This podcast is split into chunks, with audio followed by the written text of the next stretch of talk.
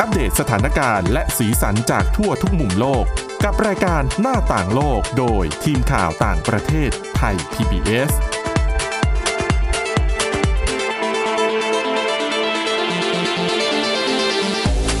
สวัสดีค่ะ ต้อนรับเข้าสู่รายการหน้าต่างโลกนะคะ มาอัปเดตสถานการณ์แล้วก็สีสันจากทั่วทุกมุมโลกกับทีมข่าวต่างประเทศไทย PBS ค่ะ เจอกันทุกวันจันทร์ถึงวันศุกร์เลยค่ะ แล้ววันนี้วันสุดสัปดาห์วันวันก่อนวันหยุดสุดสัปดาห์ อยู่กับคุณเสาลักษณ์จากวิวัฒนากุลแล้วก็ดิฉันทิพย์ตะวันเทยระในยพงค์ค่ะ สวัสดีค่ะ สวัสดีค่ะ จริง ๆ วันนี้ก็เป็นวันหยุดนะ อืม เออเรามาพูดกันเรื่องที่ดูเหมือนจะเบาๆหน่อย คือไหนๆบ้านเราเนี่ยก็ ค่ะ ใกล้จะเปิดประเทศแล้วนะ หรือเปล่า แหม นายกประกาศขนาดนั้นดิฉันว่าก็น่าก็น่าจะเปิดมั้ง อืม แต่ อ่ะ เปิดกับบางประเทศดิฉันแต่คือดูแล้วอาจจะเป็นในลักษณะเหมือนคล้ายๆบับเบิลหรือเปล่า เพราะไม่ได้เปิดแบบเสรี ดิฉัน อะ ว่าบับเบิลนี่มันแตกไปนานแล้ว อะนะ สังเกตไหมหลังๆ ไม่มีแม้แต่นิวซีแลนด์ออสเตรเลียก็เริ่มแบบ อ่า ไม่ค่อยอะไรกับคำว่าบับเบิลเท่าไหร่แล้วอะ คือ นะ ต้องหยุดอยู่กับเหมือนกับดูสถานการณ์เป็น ใช่ เคส ค่ะ by เคส by ช่วงไหนระบาดก็ก็เจาะบั บเบิลเออ ค่ะ ไม่มีไม่ได้แล้วปิด ก็เหมือนกับเอาเปิดเฉพาะประเทศที่เขามั่นใจว่าปลอดภัยเอ่อ อ่า อัตราการฉีดวัคซีนสูงดีกว่า อ่า นะคะ ไทยเราก็น่าจะมาสไตล์คล้ายๆกัน ค่ะ แล้วก็คือไทยเราอาจจะคือเพื่อนบ้านเราเนี่ย อย่างสิงคโปร์เขาก็เพิ่งเปิดไปนะ อืม เมื่อประมาณช่วงไม่กี่วันที่ผ่านมาวันอังคารที่ผ่านมา ค่ะ ค่ะ ซึ่งก็ถือว่าอาจจะกลายเป็นเขาเรียกว่าตัวอย่างให้บ้านเราหรือว่าห ใช่ ลาย ๆ ประเทศ ค่ะ ในการดูเป็นต้นแบบก็ได้นะว่าเออเปิดแล้วจะเป็นยังไง ควรจะดำเนินมาตรการอะไรยังไงบ้าง วันนี้เราเลยหยิบยกเรื่องราวการเปิดประเทศของสิงคโปร์มาเล่าให้ฟังนะคะ ค่ะ ซึ่งจริงๆเนี่ยต้องบอกว่าการเปิดประเทศของสิงคโปร์เนี่ยเป็นการเปิดในช่วงที่สถานการณ์โควิด -19 ของเขาเนี่ย อืม รุนแรงนะคะ ค่ะ เพราะว่าถ้าให้คิดเนี่ยประชากรของสิงคโปร์มีไม่ถึง 6 ล้านคน ใช่ ประมาณ 5 ล้านครึ่ง อืม แต่อัตราการติดเชื้อโค ค่ะ วิด -19 ของเขาคือ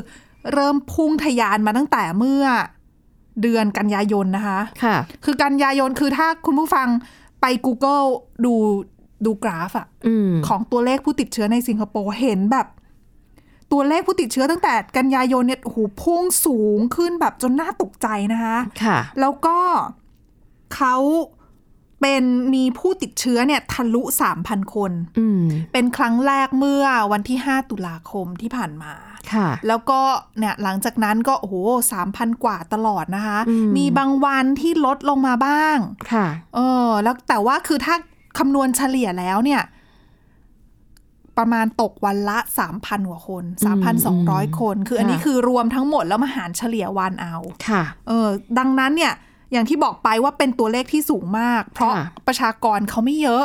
อืม แต่ว่าตัวเลขผู้ติดเชื้อตั้ง 3,000 คน ค่ะ แต่สิงคโปร์ก็ยังเลือกที่จะเดินหน้าเปิดประเทศต่ออ ม นะคะ แต่การเปิดประเทศครั้งนี้ค่ะ แน่นอนว่าเป็นเรื่องประเด็นของเศรษฐกิจเหมือนกับหลาย ๆ ประเทศนั่นแหละที่ทำการเปิดประเทศอะนะคะ ซึ่งจริง ๆ สิงคโปร์เนี่ยเขาเริ่มอนุญาตให้คนเนี่ยเดินทางเข้าประเทศคนต่างชาติเดินทางเข้าประเทศแบบไม่ต้องฉีดวัคซีนเนี่ย จริง ๆ เริ่มมาตั้งแต่เมื่อโอ้เมื่อเดือนที่แล้ว อืม เออซึ่งเป็นการเปิดให้กับประเทศบรูไนนะคะ แล้วก็เยอรมนี คือคนที่ฉีดวัคซีนแล้วไม่ต้องกักตัวใช่ไหม ถูก อ่า เมื่อกี้คุณบอกว่าไม่ต้องฉีดวัคซีน โอ๊ย ดิฉันขออภัย ก็คือชาวต่างชาติที่มาจาก 2 ประเทศที่ว่านี้ เออ ก็คือบรูไน แล้วก็เยอรมนี ถ้าฉีดวัคซีนครบแล้ว ไม่ต้องกัก เดินทา ตั เข้าว มาได้ไม่ต้อง อืม กักตัวคือปกติเนี่ยเขาบอกว่าต้องกักตัวอาจจะมากถึง 3 ค่ะ สัปดาห์เลยนะ พอมาถึงสิงคโปร์เนี่ย ค่ะ แบบนี้ไม่ต้องกักตัวค่ะ เริ่มเมื่อเดือนที่แล้ว เดือนนี้เมื่อวันอังคารเพิ่มอีก 8 ประเทศ ก็เป็น2บวก อ่าเป็น อ่า 10 8 ประเทศนี้มีอะไรบ้างนะคะ มีสหรัฐอเมริกา แคนาดา อังกฤษ เดนมาร์กฝรั่งเศส อิตาลี สเปน แล้วก็เนเธอร์แลนด์ เป็น เอ้า ประเทศใหญ่ ๆ ทั้งนั้น 8 เลย นี่มีประเทศไทยเหรอ ไทยเราก็ฉีดครบ ไม่มี ก็เยอะแล้วนะ ไม่มี เนี่ยดิฉันเชื่อว่าหลายคนได้ยินข่าวนี้อืมอย่างน้อย ต้องมี ไป บ้านเรา ไปไปเที่ยวไหนไม่ได้อะไปสิงคโปร์ก็ยังดี ไม่ ก็ยังไม่ได้อยู่ดี ใช่ ค่ะ แล้วเขามีแผนด้วยนะว่าเดือนหน้าจะเพิ่มอีกประเทศหนึ่ง ค่ะ ไม่ใช่ประเทศไทยด้วย ค่ะ เป็นเกาหลีใต้ อืม เอ่อช่วง อืม 15 พฤศจิกายน ค่ะ ชาวเกาหลีใต้ที่ฉีดวัคซีนครบแล้วเนี่ย ก็เดินทางเข้าได้ ซึ่งเขามีเงื่อนไขค่ะว่า คือคุณต้องฉีดวัคซีนครบนะคะ ค่ะ แล้วก็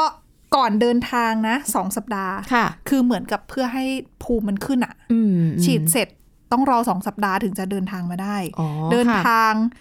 มาถึงไม่ต้องกักตัว ค่ะ แล้วก็ต้องมีผลตรวจเอ่อต้องมีเอกสารยืนยันด้วยนะคะ ว่าอะคุณฉีดแล้ว ซึ่งเขาบอกว่าวัคซีนที่ใช้ต้องใช้ฉีดเนี่ย อืม มีตัวไหนบ้างล่ะ เพราะก่อนหน้านี้มันเป็นประเด็นในสหรัฐอเมริกาที่เขาก็เตรียมจะเปิดประเทศเหมือนกันในเดือนหน้า ค่ะ แล้วก็โอ้เป็นประเด็นใหญ่ เพราะว่า อืม ไม่รู้ว่าฉีดตัวไหนได้แล้วบ้าง ใช่เพราะ วัคซีน อย่าง จีนได้ไหม ประเทศไทยเราก็ อ่ามี มีวัคซีนหลาย ๆ ตัว แต่ อ่า ส่วนมาก ถูก จะเป็นของจีน ใช่ ซึ่งแม้ว่าองค์การอนามัยโลกจะรับรองนะซีโนแวคแต่เราก็ไม่รู้ไงว่าบางทีบางประเทศก็บอกไม่ไม่ไว้วางใจ อ่า จีนอะไรอย่างเงี้ยก็อาจจะไม่ยอมรับ ถูกแล้วอย่างสหรัฐอเมริกา FDA ไม่ได้รับรองวัคซีนแอสตราเซเนกาด้วย ค่ะ ยุโรปฉีดกันเยอะ แล้วยังไงมีฉีดแบบมิกซ์อีกนะ ค่ะ อเป็นการฉีดไข้ใน แต่ ยุ บ้า โรปนเราอะไรอย่างเงี้ย เออบ้านเราหรือว่าในยุโรป เอ๊ะจะทำยังไงล่ะ จะได้หรือเปล่าหรือไม่ได้ ก็ ค่ะ เป็นประเด็นใหญ่ที่หลายประเทศจับตานะคะ ในสิงคโปร์ประกาศไว้เลยว่า อนุญาตตามที่องค์การอนามัยโลกอนุญาต อ้าวอย่างเงี้ยประเทศไทยก็สบาย ใช่แล้วก็คือประเด็นของสิงคโปร์ที่น่าสนใจคือ การที่เขาบอกว่าเขาไปจับมือกับประเทศเหมือนเป็นประเทศคู่ที่จะเปิดการเดินทางเนี่ย ค่ะ ค่ะเขาจะระบุไว้เลยว่า เอกสารแสดงการฉีดวัคซีนเนี่ยให้เป็นเอกสารที่เหมือนกับประเทศนั้นๆเนี่ยเป็นคนออกให้ ดังนั้นเนี่ยถ้าประเทศนั้นรับรองอะไร อนุญาตให้ฉีดอะไรตามทางการ ค่ะ สิงคโปร์ก็รับหมด อืม ดังนั้นประเทศที่ฉีดซีโนฟาร์มฉีดซีโนแวค ก็จะไม่มีปัญหา ไม่มีปัญหาค่ะ หรือว่าฉีดแอสตราของอินเดีย หรือว่า ค่ะ ฉีดแอสตราของยุโรป อืมอืม ก็ได้หมดหรือว่า mRNA ก็คือค่อนข้างเปิดกว้างสำหรับประเทศนั้นๆน่ะใน 11 ประเทศที่ได้รับอนุญาตแล้วอะ ซึ่ นะ ง คะ ดิฉันก็เข้าใจนะ เพราะว่าสิงคโปร์เนี่ย จริงๆก็คงแบบอ่ะหวังการท่องเที่ยวก็เป็นผลพลอยได้ส่วนหนึ่ง แต่ว่าหลักๆอ่ะเขาต้องการที่จะรักษาสถานภาพความเป็นศูนย์กลางทางเศรษฐกิจของ อ๋อ ภูมิ ถูก ภาค เพราะในสิงคโปร์เนี่ยมีสำนักงานของต่างชาติ อืม เยอะแยะมากมายนะคะ ดังนั้นยิ่งเปิดประเทศให้การเดินทางมันสะดวกง่ายขึ้นได้เร็วเท่าไหร่เนี่ย มันก็หมายถึงการธุรกิจเอ่อการทำธุรกิจการค้าหรือว่าการ ค่ะ ติดต่อ มันก็จะกลับมาเร็วมากขึ้นเท่านั้น อืม นะคะ ถูกแล้ว 11 ประเทศที่ดิฉันพูดไปเนี่ยเขาบอกว่าคือถ้าไปดูตัวเลขคนใน 11 ประเทศนี้ที่เดินทางเข้ามาในสิงคโปร์ ค่ะ เนี่ยคิดเป็นร้อยละสิบเลยนะคะของนักเดินทาง ค่ะ ในแต่ละปีที่เข้ามาในสิงคโปร์ในช่วงยุคก่อนโควิด -19 ค่ะ ดังนั้นเนี่ยเขาก็เลยมองว่าอ่ะนี่แหละจะเป็นหมุดหมายสำคัญที่ที่สิงคโปร์จะได้เปิดประเทศแล้วลองชิมลางดูแหละว่า อืม จะเป็นยังไง เปิด ค่ะ มาแล้ว นักท่องเที่ยวจะมาเยอะไหมหรือว่าคือเขาไม่ได้เปิดแค่นักท่องเที่ยวอย่างเดียวนะกรณี ค่ะ เนี้ย คน เขาบ ทั่ อ ว ก ไปก็มาได้ ใช่เขาบอกว่าหลักๆ เลยก็คือเป็นภาคธุรกิจ ค่ะ เป็นครอบครัวที่อาจจะคือเป็นนักธุรกิจที่ทำงานที่สิงคโปร์ อาจจะต้องย้ายมาตั้ง อ่า ถิ่นฐานหรือ แล้ มาว อยู่ในออฟฟิศ แล้ว ที่ คือ สิงคโปร์ ปกติอยู่สิงคโปร์แต่ว่าช่วงโควิด ค่ะ อ่ะอพยพกลับประเทศ อืม เอ่อช่วงนี้ก็ต้องกลับมาทำงานที่ออฟฟิศที่สิงคโปร์แล้วอะนะคะ ค่ะ ดังนั้นมาตรการเนี้ยหลาย ๆ คนชื่นชอบ อืม คือไฟลท์แรกที่เขามาถึงหลังจากที่มีการอนุญาตให้ให้เดินทางเข้าประเทศแบบไม่ต้องกักตัวของ 8 ประเทศเมื่อวันอังคารเนี่ยไฟลท์แรกที่มาถึงเป็นไฟลท์ที่เดินทางมาจากอัมสเตอร์ดัมของเนเธอร์แลนด์ อืมค่ะ คือคนเดินทางในยเยอะพอสมควรแล้วก็เป็นแบบครอบครัวค่ะ ค่ะ อพ่อแม่ลูกมากัน คือตัวเอ่อสำนักข่าว AFP เขาก็ไปสัมภาษณ์อะนะคะของผู้โดยสาร ค่ะ ว่าเออเป็นยังไงการใช้บริการโห ตัวคุณแม่เนี่ยที่เขาให้สัมภาษณ์เขาบอกว่าชอบมาก เพราะว่าสะดวกสบายมากทีเดียวแล้วก็ลูกสาว จริง ๆ เรียนอยู่สิงคโปร์แล้วคือช่วงโควิดกลับมาไม่ได้ ค่ะ ก็เพราะว่าสิงคโปร์เนี่ยเขาใช้มาตรการจำกัดการเดินทางเนี่ย20 เดือนอะ อืม ดังนั้นเนี่ยอ่ะลูกสาวก็ต้องเรียนทางไกล ค่ะ ถ้าเปิดเรียนอะไรเงี้ยอ่ะ ค่ะ แบบนี้เข้าประเทศมาได้ก็เดินทางไปโรงเรียนได้เลยไปเรียนหนังสือได้เลย ค่ะ ชื่นชอบ ดิฉันก็อ่านข่าวนี้เหมือนกัน ปรากฏว่าไม่ใช่แค่คนต่างชาตินะ คนสิงคโปร์ คนที่อยู่ในสิงคโปร์เองก็รู้สึกว่า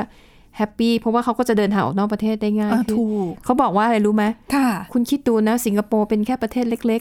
ถูก ๆ แล้วถูกปิดเมืองนานขนาดเนี้ยคุณจะไปเที่ยวไหนอะ ที่เที่ยวก็มีอยู่แค่นั้น เขาก็ไม่รู้จะไปไหน เครียดนะ อย่าง ค่ะ บ้านเราเนี่ยเรายัง ใช่ ไป เที่ยวในเมืองไทย เหนือบ้างอ่ามี มีภูเขามีทะเลมีน้ำตกยังเลือก มี ได้ ทุกอย่าง แต่สิงคโปร์เนี่ยก็น่าสงสารจริงๆ จะไปไหนไปนั่งที่อ่าว มารีนาเบย์เหรอ นั่งได้ทุกวัน จะ เบื่อนะ ไปเที่ยวสวนป่าก็มีอยู่ที่เดียว เออ เออก็เลย เขาเล็กแค่นั้นน่ะ ใช่ใช่ เออซึ่งแบบคนสิงคโปร์นี่ก็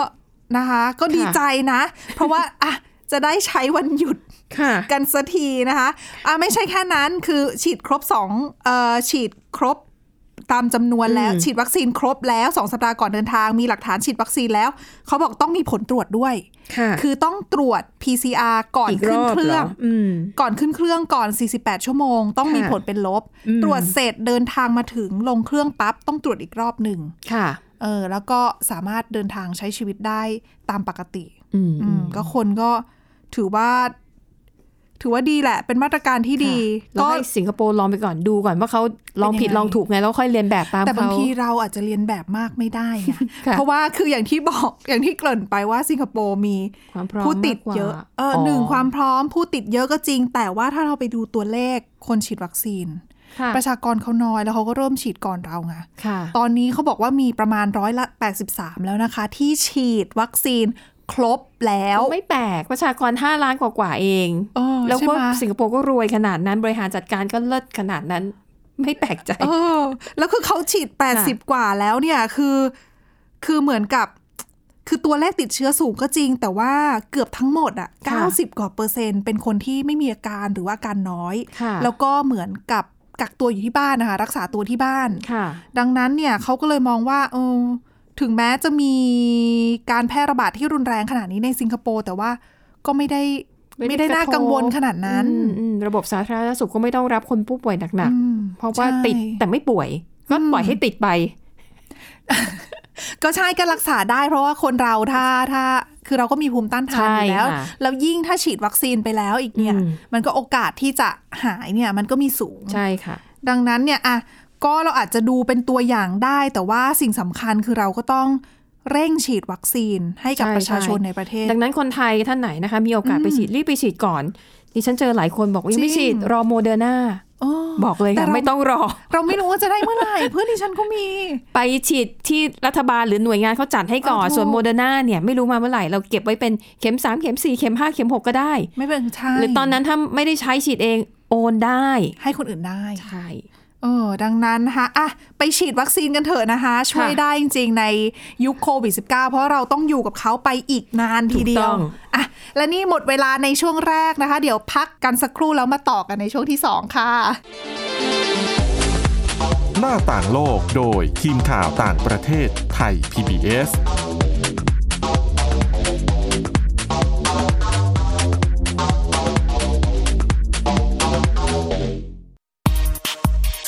เพราะวิทยาศาสตร์อยู่รอบตัวเรา มีเรื่องราวให้ค้นหาอีกมากมาย เทคโนโลยีใหม่ๆ เกิดขึ้นรวดเร็ว ทำให้เราต้องก้าวตามให้ทัน อัปเดตเรื่องราวทางวิทยาศาสตร์ เทคโนโลยี และนวัตกรรม ที่จะทำให้คุณทันโลก กับรายการ s c i e n t e c h ทุกวันจันทร์ถึงวันศุกร์ทางไทย PBS Radio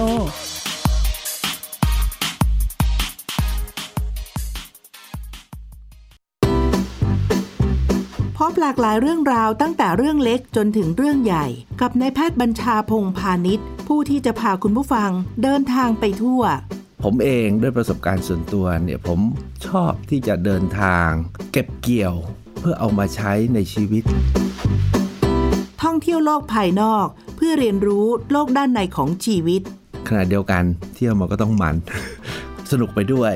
ผ่อนคลายไปด้วย แต่ได้อะไรกลับมาด้วย เที่ยวมีเรื่องกับหมอบัญชา ทุกวันเสาร์ 15นาฬิกา30นาทีถึง 16นาฬิกาและฟังอีกครั้งวันอาทิตย์ 18นาฬิกา30นาทีถึง 19นาฬิกาทางเว็บไซต์ thaipbspodcast.com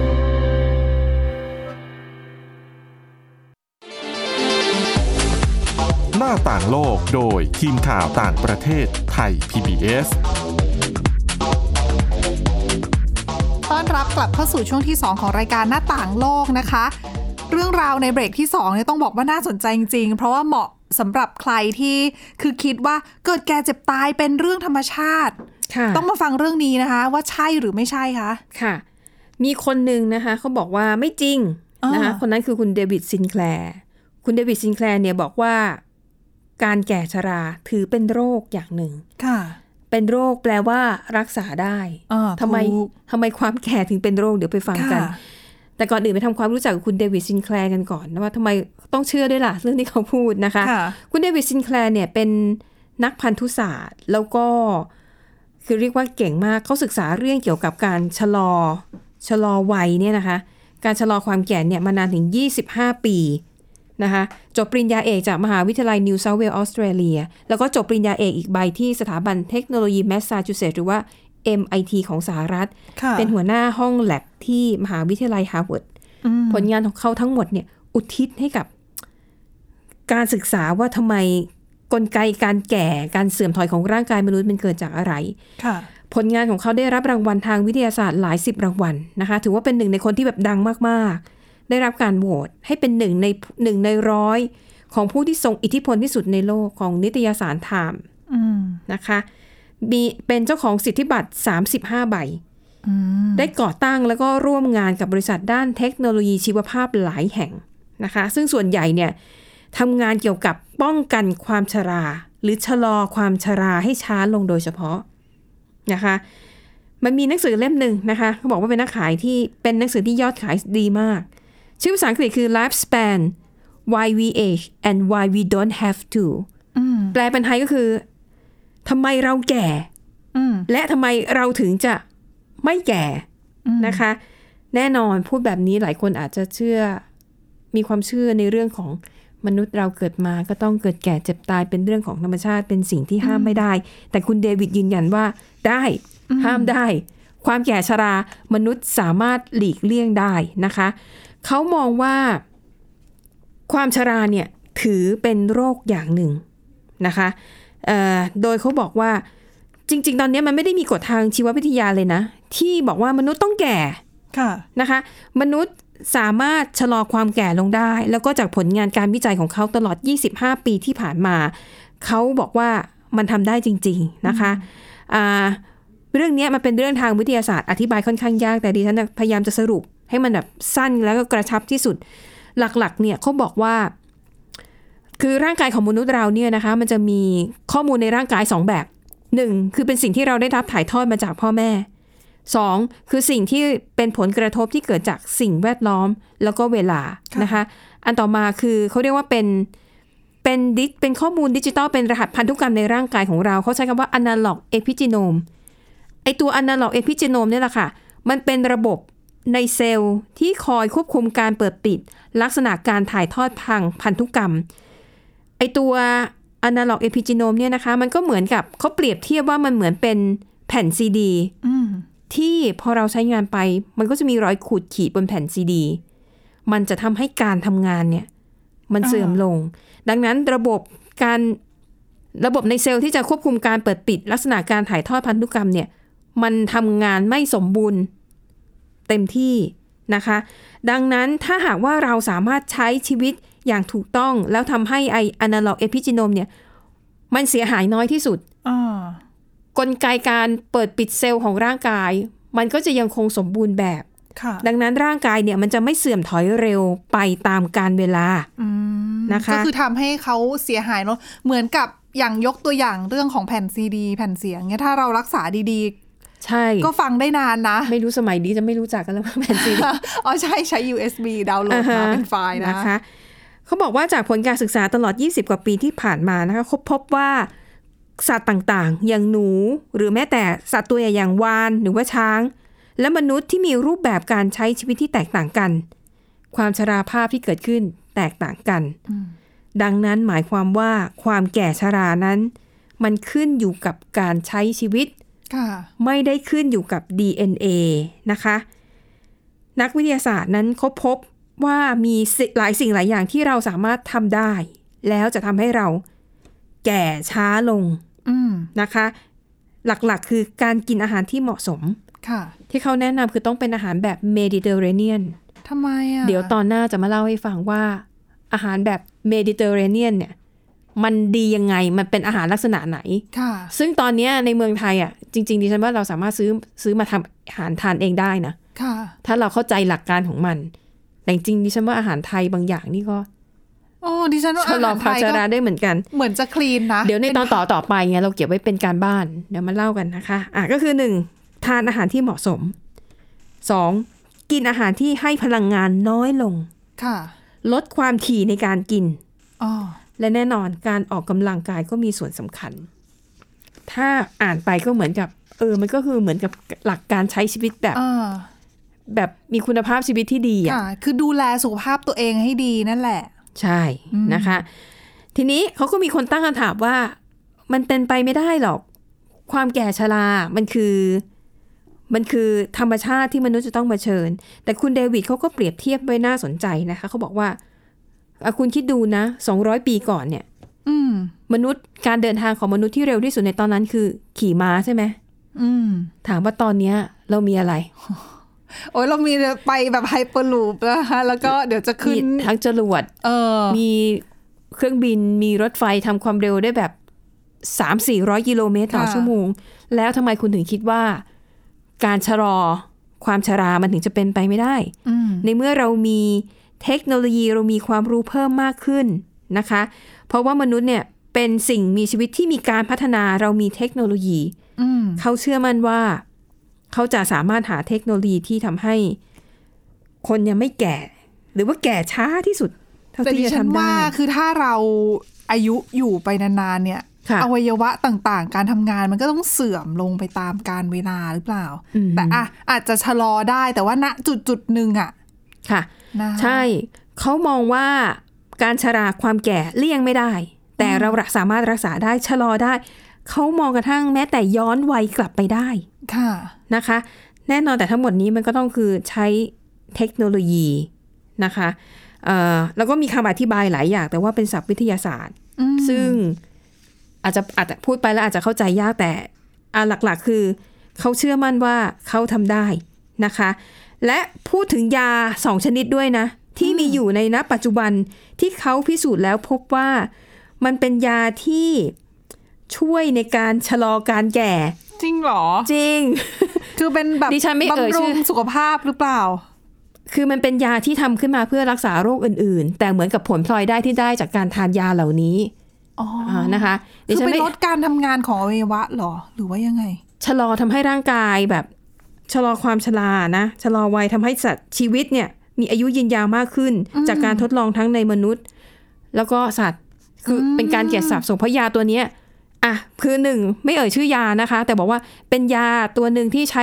รักษาผู้ป่วยที่เป็นเบาหวานชนิดที่สอง ค่ะ เพราะผลการศึกษาที่ผ่านมาเขาพบว่า